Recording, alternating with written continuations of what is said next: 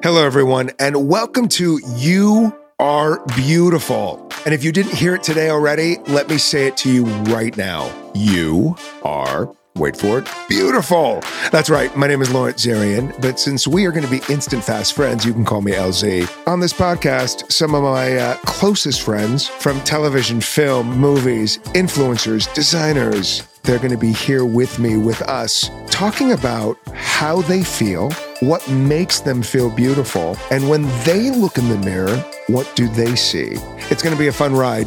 Trust us, trust me, and let's have some fun. Hey, and by the way, let me say it again. You are beautiful. And one more thing. You Are Beautiful is brought to you by the Vibrant Doc, Dr. Stacie J. Stephenson. Hey, everybody, welcome to another edition of You Are Beautiful with Lawrence Zarian. Now, as you all know, what I love the most about my job, going on 30 years, is that I've had this absolute joy and pleasure of helping women look in the mirror and love what they see. That has always been my mantra. That has always been my motto. And there are people in this world, pun intended, that are cut from the exact same cloth and if I had to pick one person in this business, in this world that I want to be in my next lifetime, is Mr. Timothy McKenzie Gunn, New York Times bestseller, Emmy winner, and one of America's sexiest men.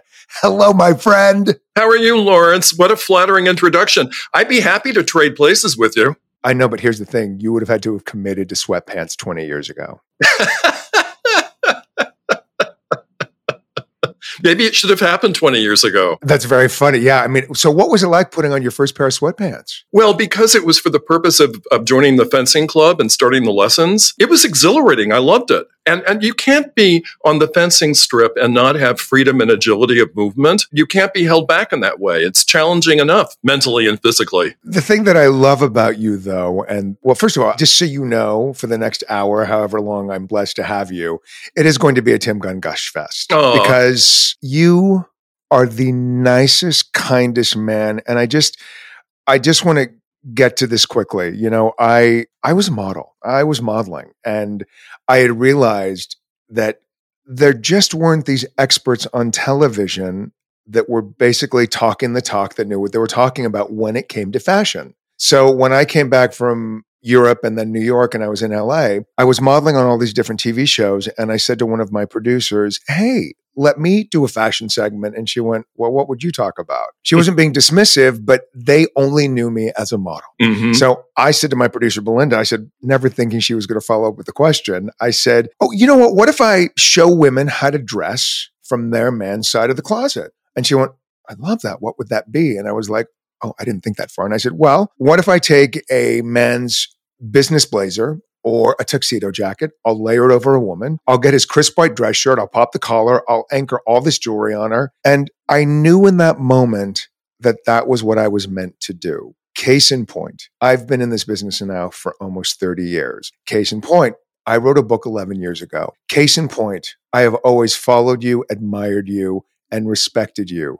One of the most defining moments in my career was when we ran into each other on the Upper West Side. I remember at City Diner. And I said, Tim, Lawrence Zarian, nice to see you again. And you said, Oh, I know who you are. And I said, Lovely to see you. Always nice to be reconnected. And you said to me, I bought your book. And I did. That's I was looking for it to show it to you. I live with too many books. Now, like about 4,000 books, right? Probably. Something to that effect. And the other thing that you said is you said, not only did you read it, but you said that you liked it. I learned from it. Stop it. No, it's true. Coming from you, Tim, because I feel I wasn't in the fashion business, I was a model. And I feel like I've always been that odd man out. And I feel that I've been so blessed to learn my craft in this business. Coming from you, of all people I've ever worked with in the fashion business, you single handedly validated me that day that I was at the right place at the right time doing good work. Well, I'm very touched to hear you say that. Thank you. And I have to tell you also, I was an outsider. I certainly wasn't an insider. When when I took over the fashion department at Parsons, I was there in my Mr. Fix-It associate dean capacity, yeah. not as a fashion expert.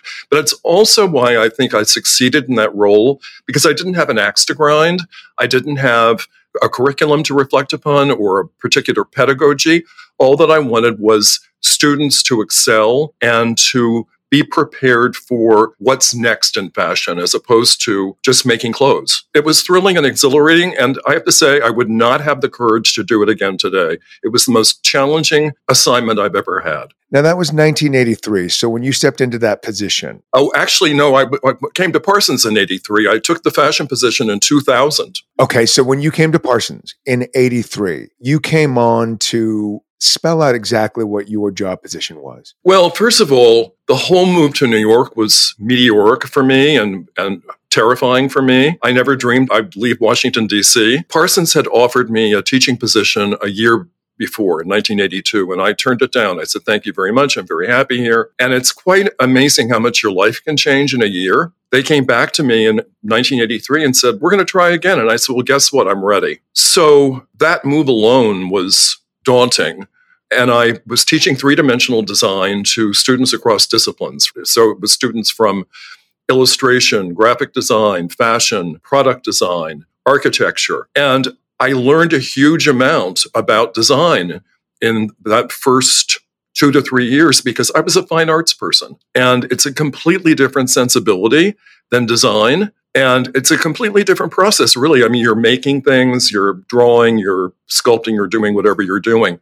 But as the then chair of fashion said to me when I was making my round of, of, the departments to learn more about them, he said, No, no, no, no, no. He said, As a sculptor, you have the luxury of time. You can spend a year on a piece of sculpture if you want to. Fashion designers, we have to work, work, work, work, work for the season. And then as soon as the season is shown, we have to spin on a dime and do it all over again. We don't have the luxury of reflection or even creative planning. We just have to do it. And it was a very sobering moment for me. So I feel like as though I really grew up in New York and at Parsons. And 2023, I've been in New York now for 40 years. Wow. It's thrilling to me and I feel very proud. Well, let me ask you this then. As a as a kid from DC, you know, it's like, "Hey, what does your dad do?" And I'm like, "Oh, my dad was in politics." "Hey, Timothy, what does your dad do?" "My dad works for the FBI." Where did your passion for fashion come from as a kid? It didn't. Really? It wasn't any part of my vocabulary. I mean, I, I always wanted to be, I mean, you know, I was a gay kid. I always wanted to be clean and neat and presentable, but I certainly wasn't following fashion or on the fashion cusp. The only design magazines that I read were about interiors, shelter magazines. And it was coming to New York and learning that New York will accept you however you present yourself, unlike DC. I mean, in yeah. DC, you have a uniform and you better not stray from it, from it or you're really the odd person out. But in New York, it embraces whoever you want to be. And if you want to be a chameleon and be something different every day or every week, you can. If you want to just stick by what you know and what you feel comfortable in, that's fine also. Though I will tell you, Diane von Furstenberg has been a, a pal for a long time. And when I became chair of the fashion program, she called and said, We should get together. So we did in my office at Parsons. And she looked me up and down. And I could tell she was hesitant about saying anything, but I could also tell from her body language that there was something unsettling. Uh oh. She gestured. She said, You have to do something about this. And she gestured to me. and I said, What do you mean? She said, you, You're su- such a stiff. You present this image of, of being unwieldy and stuck up, and you got to get with it. oh my God. So I thought, What do I do? And I asked her that, and she said, "Well, I wouldn't dream of telling you what to do. You have, you have to create it yourself." Yeah, yeah, yeah. So I I went to Saks and I bought a black leather blazer, and it was the most money I've ever spent on an item of clothing in my life. And afterwards, I staggered across Fifth Avenue to the Rockefeller Center complex where there was a Banana Republic. Well, Banana Republic had the identical jacket, and rather yeah. than being a thousand plus, it was 400. So I bought it. I took the other jacket back. Then I thought, well, this should be my theme. I'll just, I'll just go black, black turtleneck, black dress pants, black shoes.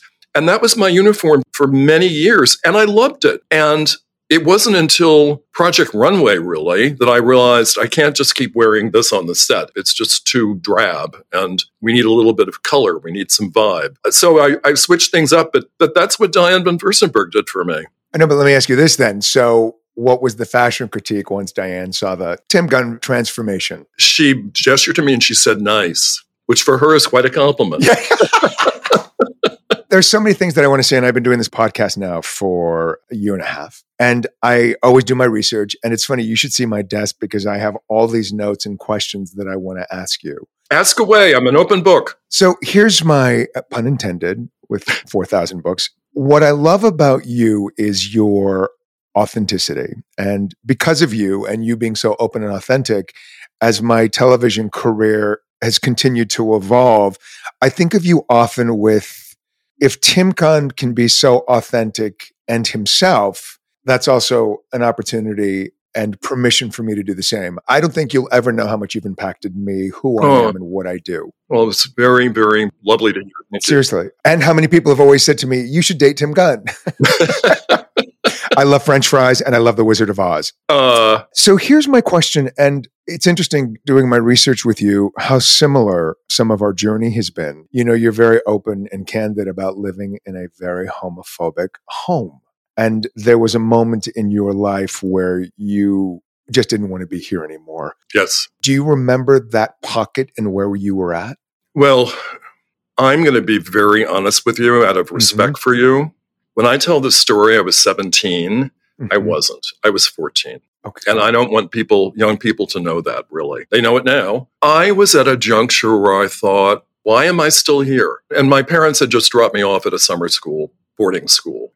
And I was bereft. I thought, well, this is not a future.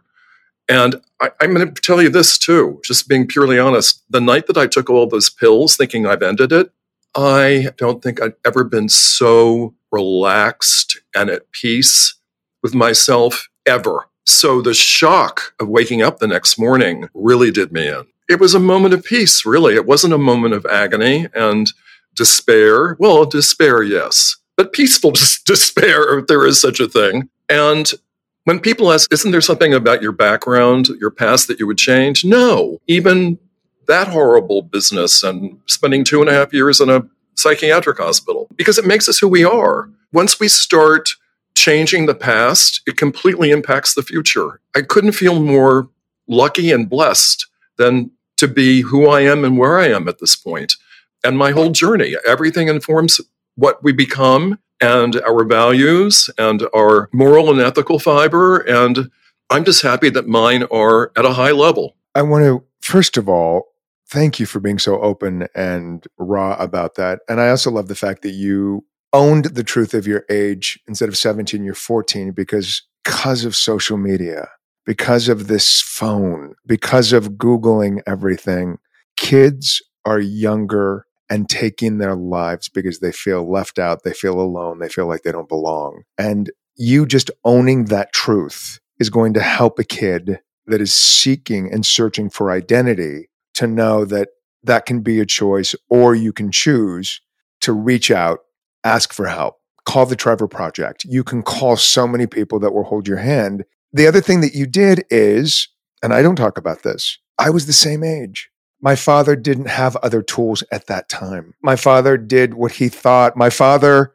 loved his boys and just didn't understand. So I was 13 or 14. I as well wanted to end my life. My dad was having a big fundraiser, a big party. And I thought, well, I'm going to show you.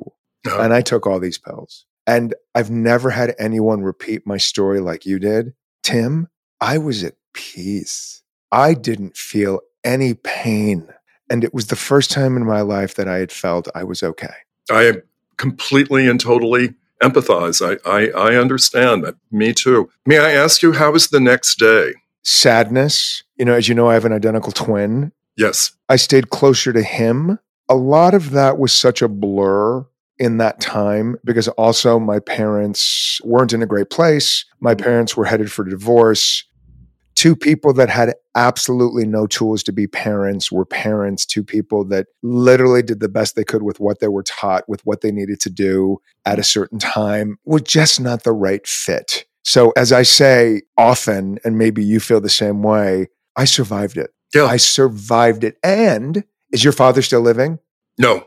When did he pass? In the 90s. What was that relationship like as you continued to get older? Did you work on have some sort of relationship? No. My father died at age 67 and one doesn't die of Alzheimer's disease, but he had Alzheimer's disease and okay. he had been in a nursing home for six years. So he was very young. And his mother had died at 67 before I was born. So uh, 1951 or 52. And she died in a mental hospital. And we're wow. confident, the family's confident that she had Alzheimer's, but they didn't know what it was then. So they just put her away. But watching my father erode, watching him, watching his life just go away was extremely painful. There was one visit to the nursing home that I made with my mother because I was in New York then. And when I would come home, we would visit dad. And I brought a black plastic garbage bag with me. And I thought, let's just do this. Or I, I wasn't putting any responsibility on my mother. I thought, I'll do this. And she stopped me. She said, this is not going to turn out well. And yeah. do not do this. But I'll also, I don't know whether how close you've been to Alzheimer's, but it was interesting Dad was diagnosed when he was 59, and he was in the hospital for uh, bleeding ulcers, and he kept tearing out his IVs, and it was Thanksgiving. So on Thanksgiving Day, when we went to visit him, a social worker met us, my mother, my sister, and me, and told us that this disease would tear our family apart, that we would face unimaginable financial ruin, and the social work worker looked at my mother and said, And Your husband will lose his soul. Well, when we got out in the parking lot, my mother said, How dare she make all these presumptions and, and cast these predictions upon us and losing a soul? Well, I have to tell you, Lawrence, once a year we would take the family dog, Raffles, to see dad in the nursing home. And the first time we took Raffles, Raffles leaped out of my arms, ran down the hall. She'd never been in this place and ran right into his room, jumped up on his bed, and she's licking him all over. Well, the last Christmas, I was with my sister and Raffles, and there's no reaction. We put Raffles on the bed. She's looking at this person as though, who is this? And I looked at my sister and I said, he's lost his soul. Wow. And I'm confident that that was the case. I'm confident. I mean, dogs intuit everything that there was something about him. The smell was gone, any recognition was gone. It was bizarre, but I'll never get over it as long as I live. And I thought, well, that social worker was right about one thing. Well, are you at peace with your father? Yes, I'm definitely at peace. I do reflect frequently about conversations that I wish we'd had, mm. but it was very hard. I can be very, very stubborn and recalcitrant. And I I just didn't want to open open new doors. Though I will I will tell you this: there was more than one occasion when I thought my father's a closet case. wow! Wow! Okay. Yeah, which is why he was so homophobic. Totally makes sense. It totally makes sense. My dad did what he was taught. My dad did all he knew. My dad didn't have a father. My grandfather was an alcoholic. You know, I talk about this all the time. I've been sober now for over 18 years. Oh, that's wonderful. I think.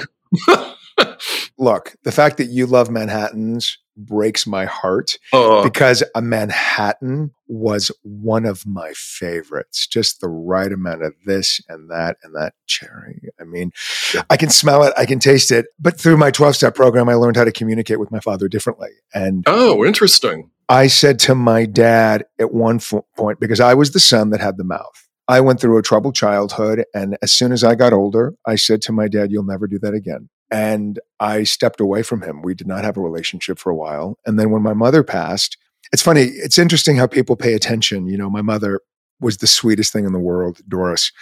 She died at 58 as an alcoholic and a smoker. And it was right in front of my face. But my mother would always call me when I would land, when my career was taking off. And she'd say, honey, please make sure that you call me when you land. So that was our date. We always had that dance. Uh-huh. So when my mother passed, everybody heartbroken, devastated. But I had a trip. I really went back into work because that was going to help me get back into some sort of rhythm. I flew to Texas and had no relationship really with my father. It was very, very combative. And the phone rings. And I said, Hey, dad. And he said, I hate that your mother passed. Yeah. I know that you two had a conversation every time you landed in a new city. I'm going to ask you a favor. And I said, Yes, sir. And he said, Can I pick that up? Oh. And to me, that was the first step. Then he made a step. Then I made another step. That's a profound first step. Want, hope, and desire. And we had breakfast every Saturday. I asked him oh. 800,000 questions. And Tim, what I realized and what I tell everyone is I don't believe parents ever set out to destroy their children, ever. I agree. Hey, welcome to the world. I'm going to destroy you. I think parents do the best they can with what they're taught or all they know in that moment. Now, the tools now are amazing. You can Google anything. Yep. But my dad, who was so against me being gay, hmm. understood, found a new way to love me. And one of the last things he ever said to me was, I love you, sweetheart, and I hope you find a nice man. Oh. What a beautiful step, evolution. But when I asked him all these questions on how he raised me, none of it had anything to do with me, Tim. I was just collateral damage in mm. what he knew and what he thought was the right choice at the right time. It was never about me. Well, What do you think? What do you think your dad would say of your success? I'm sure he would have mixed feelings about it.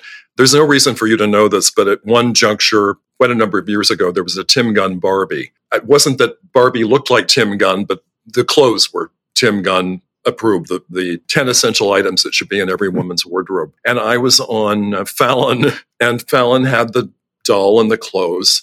And I said, you know, if my father weren't already dead, this would kill him. Kill him. I will tell you this, though, Lawrence. You know, I was a mama's boy. My father, though, was the one who was always there when I had a crisis. He was always there, helping, supporting. And my mother was a wreck. My mother would completely fall apart and be unusable as a parent. And I guess if I could say anything to my father, I'd like to thank him for being there at those really tough moments. And they were tough for him. I knew that, but he was there. I love that you can find that because I feel that so many people spend their lives hating that moment in their life, those moments in their life, which are painful, heartbreaking, devastating. But I also look, as you said earlier on, that's just sort of like the tapestry of who we are. And if that didn't mm-hmm. happen, yeah. if you didn't have those experiences, how do you know that you wouldn't be this loving, kind, compassionate man that basically helps guide and hold the hand of so many people to hold their hand to their success and to the next phase of their journey? Well, thank you. Yes, I mean that's why I say I wouldn't change anything. I just wouldn't. So let me ask you this: So when when Project Runway started, and let me also just say this: a lot of people don't want to talk about their past and their childhood and things like that. And to me, if we talk about it and somebody else can hear our story, it doesn't mm. make them feel so alone. So yes, I appreciate that level of honesty and transparency and rawness because I believe that we're meant to be moved. Like God moves us like chess pieces. I'm going to move you here. I'm going to move you to Parsons. Hey, there's a show coming up, and we're looking we're looking for somebody in the fashion business. Hey, Tim Gunn, we just want you to chat with contestants. Which I love that you never had any idea that they were going to utilize you so much, right? Oh, never in a million years. Never. You know, initially I was I was a consultant.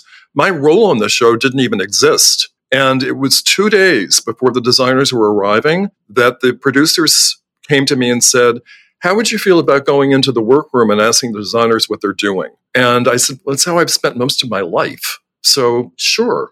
But I never dreamed I'd be in the cut of the show. I was very aware of camera placement. There was a camera on me, there was a camera on the designer. And I thought, as long as I have the designer responding to my questions, no one needs to see me. No one needs to hear my voice. And as I said, I never dreamed I'd be in the cut of the show, which is why I didn't go to the premiere of it because I thought if I'm not in the show, yeah. it'll be kind of humiliating. And if I am, I don't want to see what I look like. wow. So if you're not in the show, that's a double Manhattan night. Yes. or maybe being in the show was a double Manhattan night. yeah, that's true. So then when when it all started to happen, because you literally lightning in a bottle. It took off. Are you shy by nature? Yes, and very introverted. In fact, I'm probably the only person who liked the um, quarantine of the pandemic. you know what? I am the polar opposite. I'm an extrovert. I know. And I hate that I don't do it anymore. I hugged the world. Hi, oh my God, hi. Like I hugged everyone. But now I've learned how to be an extrovert, introvert, and I've learned so many different things about myself. So then let me ask you this, as a extreme introvert, then how did you navigate your stardom and your instant rise to success? Well, I never assume anything. And for me, the rise certainly didn't seem instant. As a matter of fact, I was in a production van driving to home visits of the season one designers. And one of the producers was in the van on the phone, and it was evident that she was on the phone with a Bravo executive. And she kept saying, Oh no, oh no, oh no. Only three episodes had aired at that point, and the ratings were terrible. So we were in a snowstorm. And I said to this individual, if the show's going to be canceled midstream, why are we making this trip? In the snow, yeah. Yeah, everyone is at risk. But then Bravo had an, an innovative at that time idea of just rerunning those first three episodes over and over and over. And I made that whole set of circumstances analogous to cilantro. Mm. The first time you have cilantro, you think, what is this? And the second time you think, huh, it's kind of interesting. And the third time, you're hooked and you want cilantro with everything. And I think that was the Project Runway startup. The same thing, but I also never dreamed there'd be a season two, let alone for Heidi and me, 16 seasons. What you've said when it comes to being a mentor, the designers are responsible for their decisions. So I never feel like I should have said that. I'm constantly reminding the designers that this is your work, not mine. So you have to own it. Where did that philosophy come from? Because I feel like that's your gold standard. This is your work, not mine. I'm just observing and sharing thoughts. Well, it came from a point of departure of my own personal survival. I thought, I don't want to feel this huge heaping amount of guilt when the designers go home, when the judges don't like their work.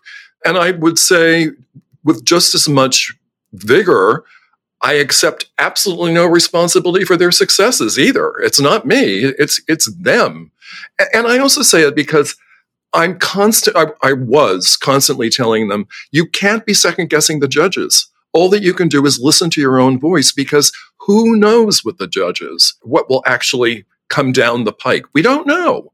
So unless you're happy with, with what you're doing, it doesn't matter. And actually, I have to say, with all sincerity, Lawrence, that's how I navigate my life. Every job I've ever had, I have to be able to live with myself. And if something's happening that I think is, well, first of all, if it's something that I just feel morally and ethically I can't do, I'm going to say so. But I will also say this you probably know this about me. If it's something that you can change, I'll tell yeah. you about it. I'll tell you if you have spinach in your teeth. I'll pick lint off of your lapel.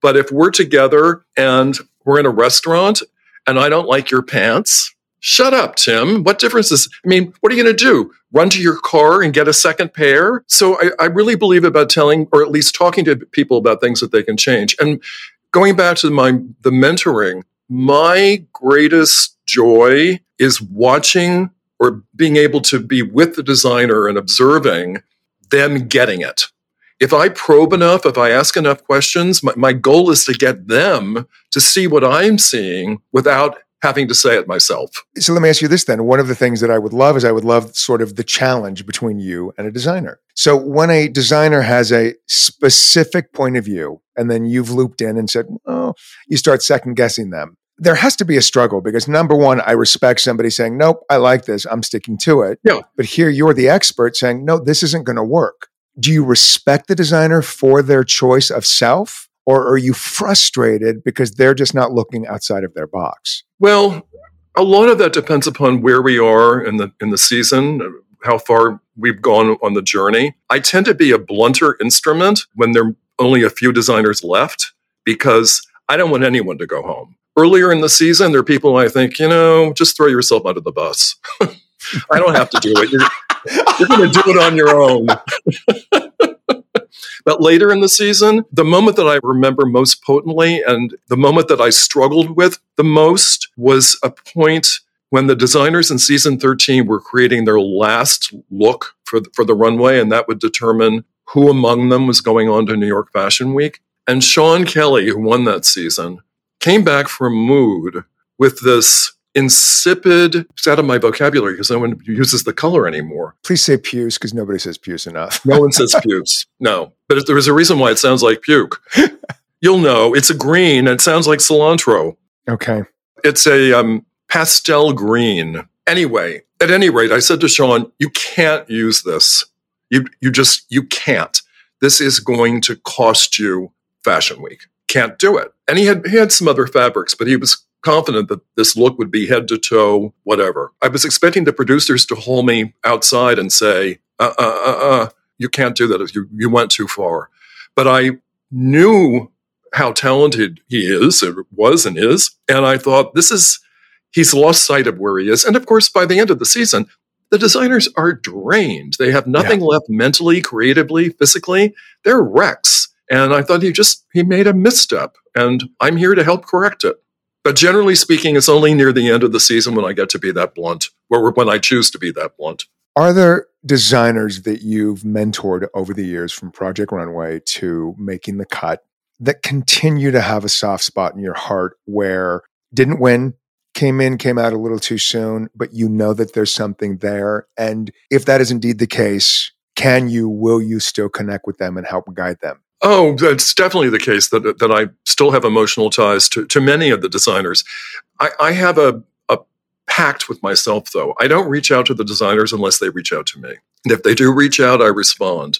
But I, I don't want to be that person who's saying, hey, let's get, get together for lunch. If they say, say it to me, I do. I will also say, though, and this was the reason Heidi and I left Project Runway and we're so lucky to have landed Amazon Studios with making the cut. We knew that for a designer to really succeed today, and it's very different today than it was 20 years ago when Project Runway began. To succeed today, you've got to have a broad reach and a lot of support and buttressing. And that's what Amazon provided. And it's why the making the cut designers are more visible, have enjoyed more success in many ways, which is not to say the runway designers aren't su- successful. Of course, many of them are. Case in point, Christian Siriano. I mean, well, Christian, but then you have someone like Alexander Knox, also from season yeah, 13. Loved Alexander, yeah. He's the head designer at Coach. So that's not small potatoes, but his name isn't on the brand. No, but what you've done is you've gone from designers designing clothing to creating a global fashion brand. Exactly. Underneath that umbrella, comes all of it marketing, branding, the image, the shape. And you know who I think has done that very well? And yes, I saw him win. And yes, I Googled where his store was. And yes, he is so hot. And yes, my favorite jumpsuits are by oh, Jonny. Jonny Cota. Yeah. Yeah. Such good work and tried and true to his vision, his inspiration, and what he believes in. And also, he is a doll.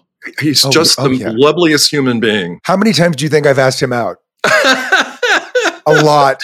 And at one point, one point when his eyes rolled, I was like, okay, I'm not doing that anymore. I'll just take the jumpsuit and I'll go home with my tail between my legs. But I tried. But isn't he a lovely guy? Lovely and kind. And I keep asking him to let me move in with him in ballet because he's got this beautiful life that he's created in ballet. Life is all about relationships. So let me ask you this. Why do you and Heidi work? we are the oddest couple, not only in fashion, but in all of media. yeah, yeah. And I think that's why we work. I mean, first of all, we have a sincere affection for each other and great respect. In many ways, we couldn't be more different. I'm, in fact, when we have red carpet events, I will not walk it without her. If she's not with me, I take the back door into wherever we're going. She has a calming, calming influence over me and it's you know it's it's in many ways it's that proverbial opposites attract but I, I will tell you too even now lawrence 20 years into our partnership i'm still a little intimidated. She is so breathtakingly beautiful and so at ease in the world and exudes such confidence without being cocky that i just i stand in awe I really do. She's a remarkable person. I love that. You know, that's how I used to feel about. Uh, I was on live with Regis and Kelly for 20 years. Regis ended up being a very good friend, but there was always this part of me that was in awe. Like, I get to walk around that corner and work with this legend. And B, I get to call him my friend and C, wow, And I think as soon as you give up on that, I feel like then you're throwing away what that moment is. So I love, I love that you have that. What would you say, like not awkwardness, but wow, look who I get to stand next to all the time. All the time. Yes. Now, what does, gosh, I wish my German accent was going better. so, if Heidi was going to speak about you, what would Heidi say about you? I don't think I want to contemplate it. oh, just do it with me. So, what do you think if Heidi's having dinner with girlfriends or things like that, and somebody said, "Well, tell me what you love about Tim"? Well, I will say this, and and she says it with some frequency. She calls me her TV husband, which I think is the most flattering love. thing anyone could hear in my position, and it says a lot about our closeness um, and our trust. And I love it when she says it. And there is something about trust. I'm one of those people, you betray my trust once, you don't come back. Because to me, trust is earned, it's received, I it's agree. given, it's gained. But I can understand a whoops. But to me, once trust is broken, you rarely get a second shot. When it comes to making the cut, season three, uh, the winner wins a million dollars. In today's market, how far do you see a million dollars going? Well, I fully understand your question, but to put the million dollars in a context, you also have a storefront digitally in Amazon Fashion, and you have a mentorship with Amazon Fashion, which having spent a day at Amazon Fashion in Seattle, I don't know that I've ever been with a smarter, more intuitive group of people ever. They're phenomenal. And their anticipation of the future is just extraordinary. And what an opportunity that, that is for a designer to be able to, to mentor with that group. The learning curve is inestimable. And you can't put a price tag on You really can't. Education. No. So yes, you're winning the million dollars. So it sort of aligns with my father would always say, you know what, I can take you out and buy you dinner, or I can take you out and teach you how to fish so you eat for the rest of your life. Yeah, your father was right. Yeah. So they win the million. They taught how to do so many other things that they didn't know how to do. So it's building that brand. So here's the thing you are a mentor, you're a host, you get to judge. Why is season three? Why are the judges more at each other's throats than they have been? It's Nicole Richie, Jeremy Scott, and Heidi. From what I've seen, there's more heated conversation than there's ever been. Why is season three different than the others? Well, I'm I don't want to denigrate for a moment the designers on either season 1 or season 2. They were fantastic, but the designers on season 3 had the benefit of seeing what the designers on seasons 1 and 2 went through and they were a very self-selecting group in terms of of auditioning because they knew how high the stakes were and they knew what they were up against. So in many ways they were the most competitive group of designers in terms of quality of work, not in terms of interpersonal relationships. They didn't feel competitive at all, which I love. They were really kindred spirits who were there to support each other. But for the judges, it meant that there was more of a of an emotional and even I think intellectual investment and the success of those designers. So whenever they would disappoint, they got a little crazy. One challenge in particular, one assignment in particular. And I'll be honest with you, I didn't like it. I had on my teacher hat. There's no reason to yell. You're holding all of the power. You don't have to abuse that power. You can just speak softly and make your point.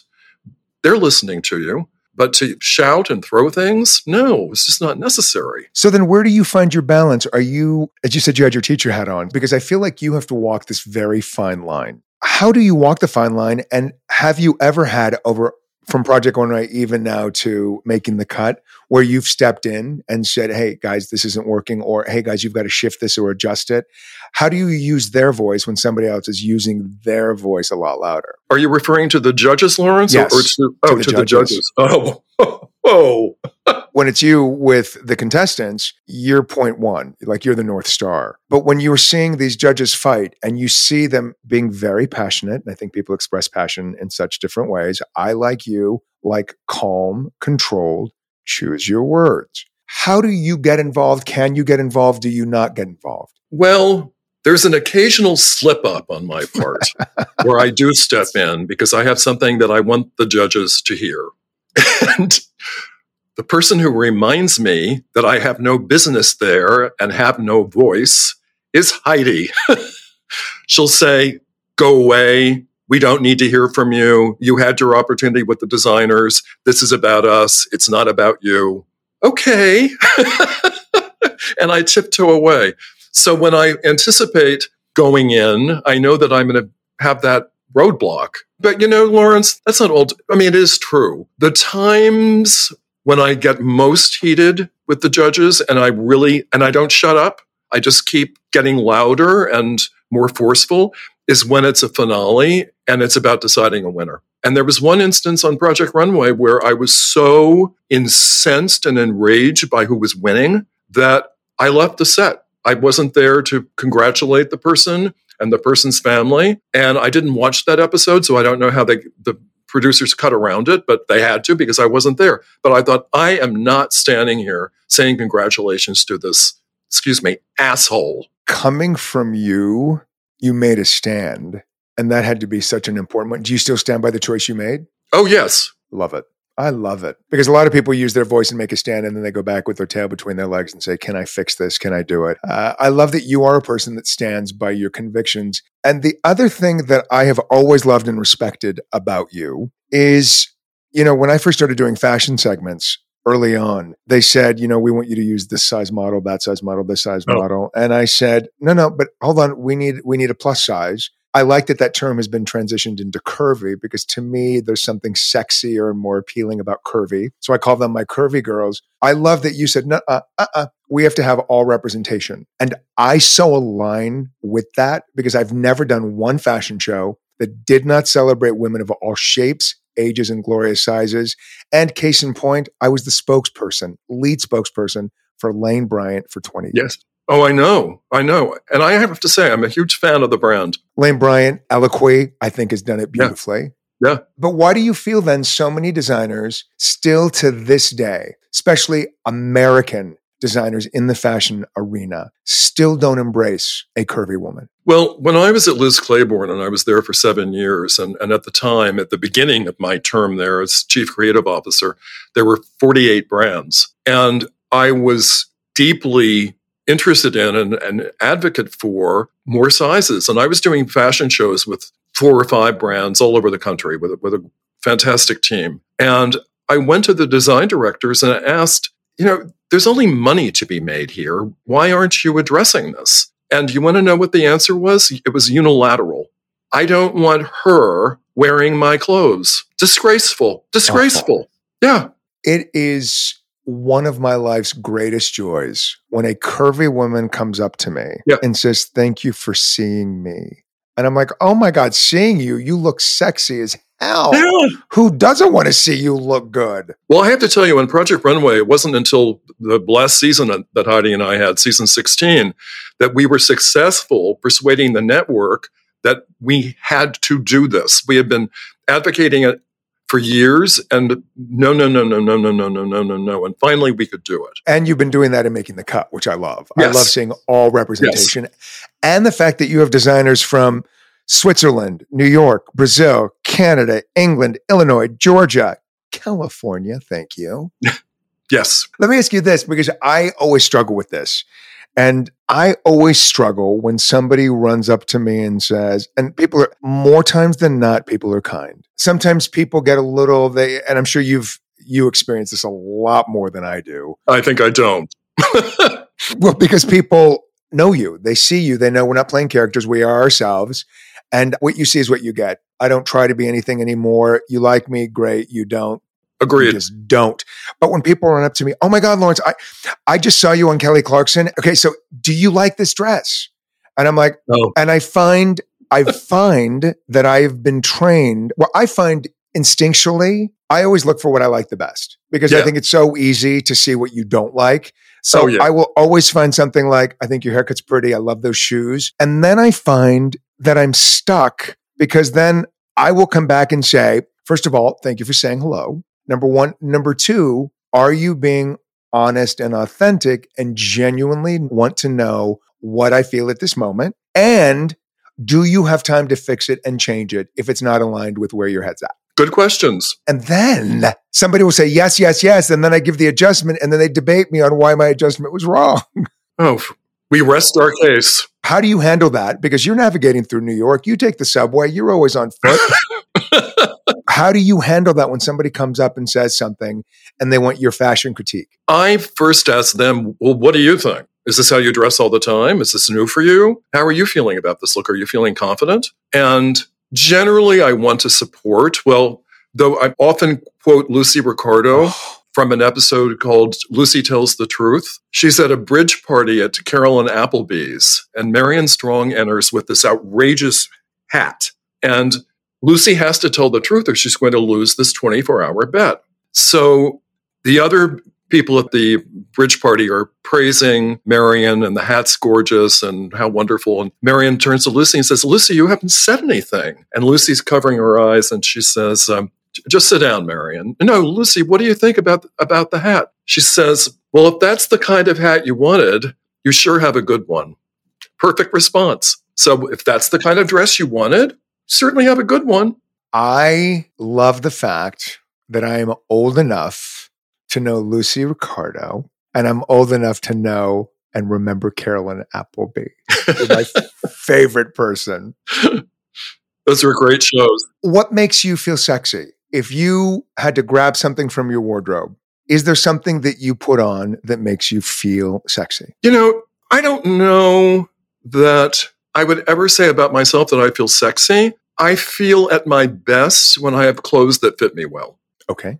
I will say that. And I will also say, I didn't walk around my house looking like this, Lawrence. I got dressed like this for you. Well, I want to tell you this. Well, first of all, for you, I'm wearing sweatpants. Number one, sweatpants on the bottom, polo on the top. But if you can see over my shoulder, I've got a, I was going to wear this. It is a double breasted Brooks Brothers seersucker suit, number one. Oh, I love seersucker. Double breasted. So fantastic. And we look so great in it. And everybody says, "Oh, that's seersucker," and I'm like, it, like it's literally like random. Oh, that's seersucker. It is. And I layered that with a Todd Snyder French Terry polo. You know, I've only recently discovered Todd S- Snyder. I love the brand. It's great and what they do. I wore something last night, high waisted pants. I tucked in my polo shirt, this French Terry polo shirt, and everybody said, You leaning into that late 30, early 40s vibe that Hollywood sort of walking yeah. around your house. And I'm like, I like it. Yeah. Well, since you confessed about wearing sweatpants right now, I'll confess about my lower half. I'm just wearing my underpants. okay, I'm so mad at myself. I'm so pissed off because when you sat down, I was like, okay, Tim, brief for boxers. But I thought that's not appropriate. Briefs. Briefs. Because boxers bunch up under pants that fit you. I'm so angry at myself that I didn't ask you that. So I do a boxer brief. If I'm wearing something form fitting, I will do a tidy whitey. But as I've gotten older, when I get home, throw on me some boxer shorts and a tank top, and I've got it going on. You're home. Why not? Can I tell you my issue with boxer briefs? Tell me. They still roll up. And if you're wearing a, a tidy whitey, a real brief brief, there's no place for it to go. It just stays where it is. okay, you're right. But it depends on the perfect boxer brief, I still stay tried and to, true to my Calvin Klein. I think he's okay. done that so well. Yeah. Now, the podcast is called You Are Beautiful with Lawrence Zarian, and it was designed post pandemic. I'm a different person. I'm not the same person anymore. I went from being an extreme extrovert to an extrovert introvert. I look at things differently. I look at the world differently. Mm-hmm. I look at myself differently. I'm not the same person. I I've changed in so many ways from who I am now, spending more time on my own because I couldn't be with my twin brother because there was that pandemic phase. He's married. We don't see each other as much, but we still see each other all the time. So I've evolved and I've grown. And when I look in the mirror, I see more age. I see mm. more wisdom and mm. I see a man that is constantly seeking. That is what I see when I look in the mirror. Those are good things when you look in the mirror, what do you see? I see an old man. and I think, how did this happen? But I wouldn't go backwards a day. I just wouldn't. And I'm proud of it. And I just, I'm going to own it. When Runway started, my mother was this ferocious nag about how I should dye my hair. I'm not dyeing my hair. It's not going to happen. And then she said, well, lie about your age lie about my age for, for what purpose? I'm proud of it. I'm just resigned to being who I am and owning it. And I feel a certain amount of pride in that. I will say this though. I say about myself, I have absolutely no ego. You can say anything about me. You can basically do anything to me. I mean, up to a point. It's that I bend and bend and bend until I snap. But I am vain. So I want to look, I want to look good, but not to the extent of having cosmetic surgery or anything of that sort. In fact, don't men who have cosmetic surgery just look dreadful? They look like they've been in a fire. I think it depends on what you do and what you have done, because I think there are subtle adjustments that can be done. I think when somebody tries to completely change and make those drastic changes, I think you're making a big misstep. I agree. Look, I'm a big fan of an adjustment. And if it makes me feel better, I mean, I did my teeth so long ago. I had my ears pinned back. I've done adjustments and it's things that I've done that have made me feel better. Well, and that's very important. But but also they're not things that people would look at and say, what did Lawrence do? You know? Yes. Yeah. That's what I'm talking about. Well, I will say, who knows where he's drinking his punch from? Rob Lowe looks Oh, I know. amazing. What is that? Is he I- bathing in blood?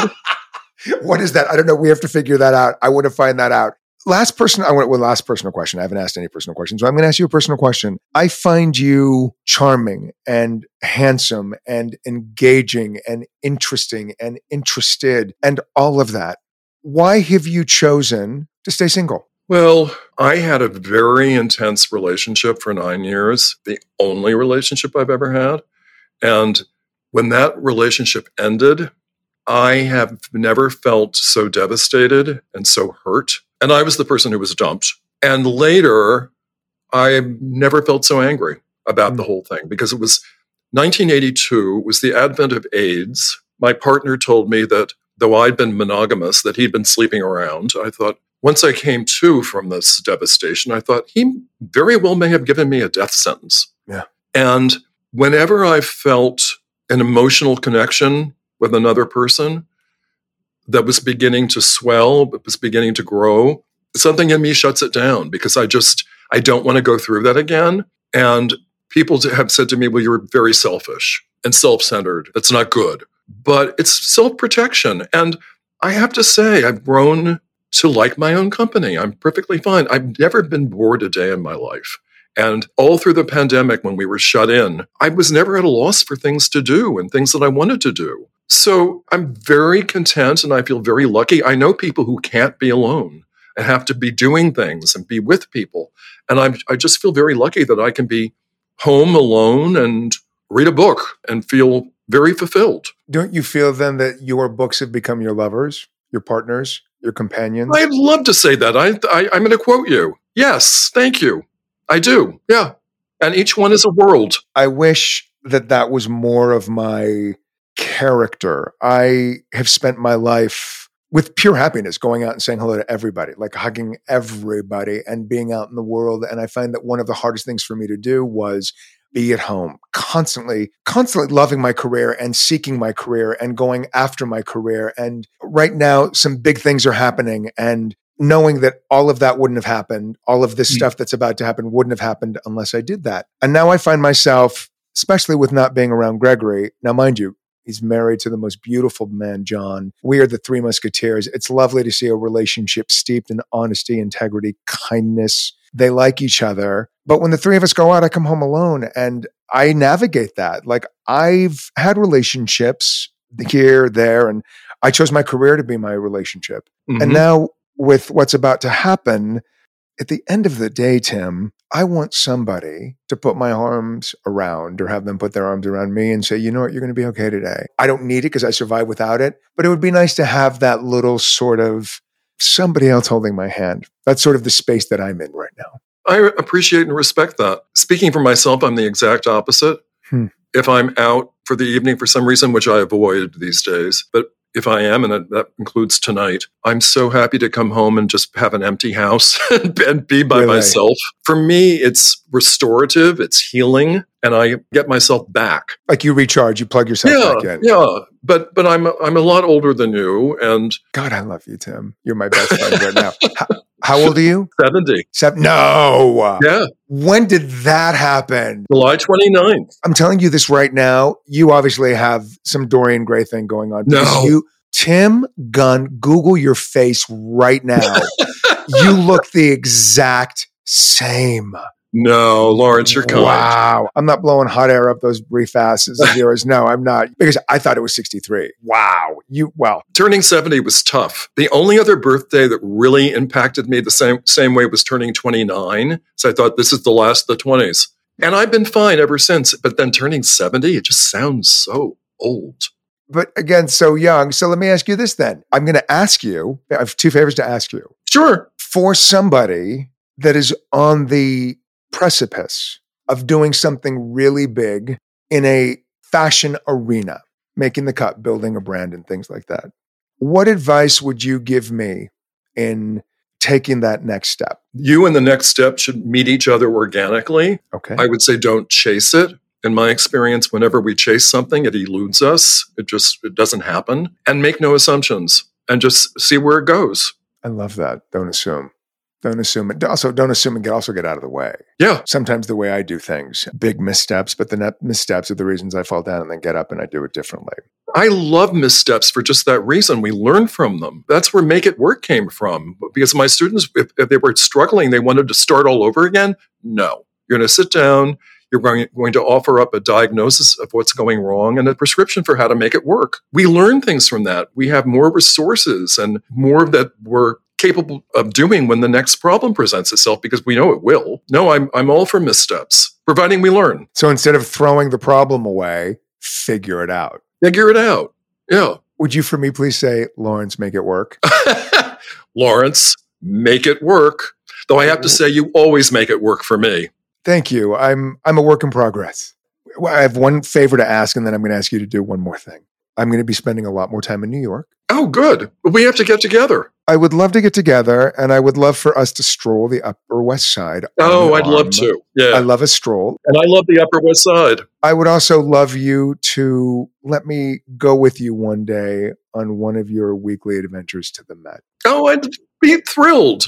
And we'll have lunch in the dining room that overlooks the park. Tim, I would love that more than anything in the world. Oh, well, so would I. That would be thrilling. I'm going to hold you to that. we can walk across the park from the Upper West Side to the Met. Oh my God. That seriously would bring me so much joy. Well, we'll do it. I'm, I'm looking forward to it already. Get here.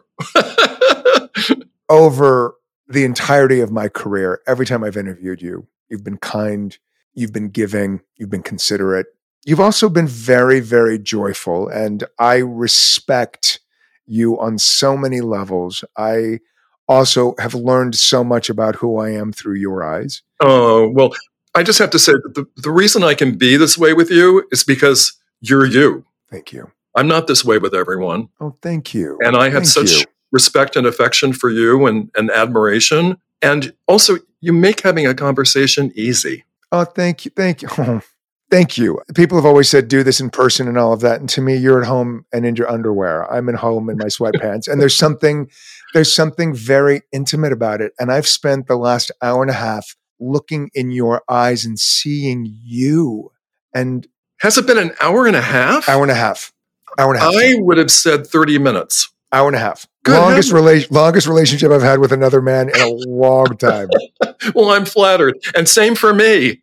I haven't gotten a man in his underpants in a long time. you showed up ready to play. So then do me a favor as we wrap up.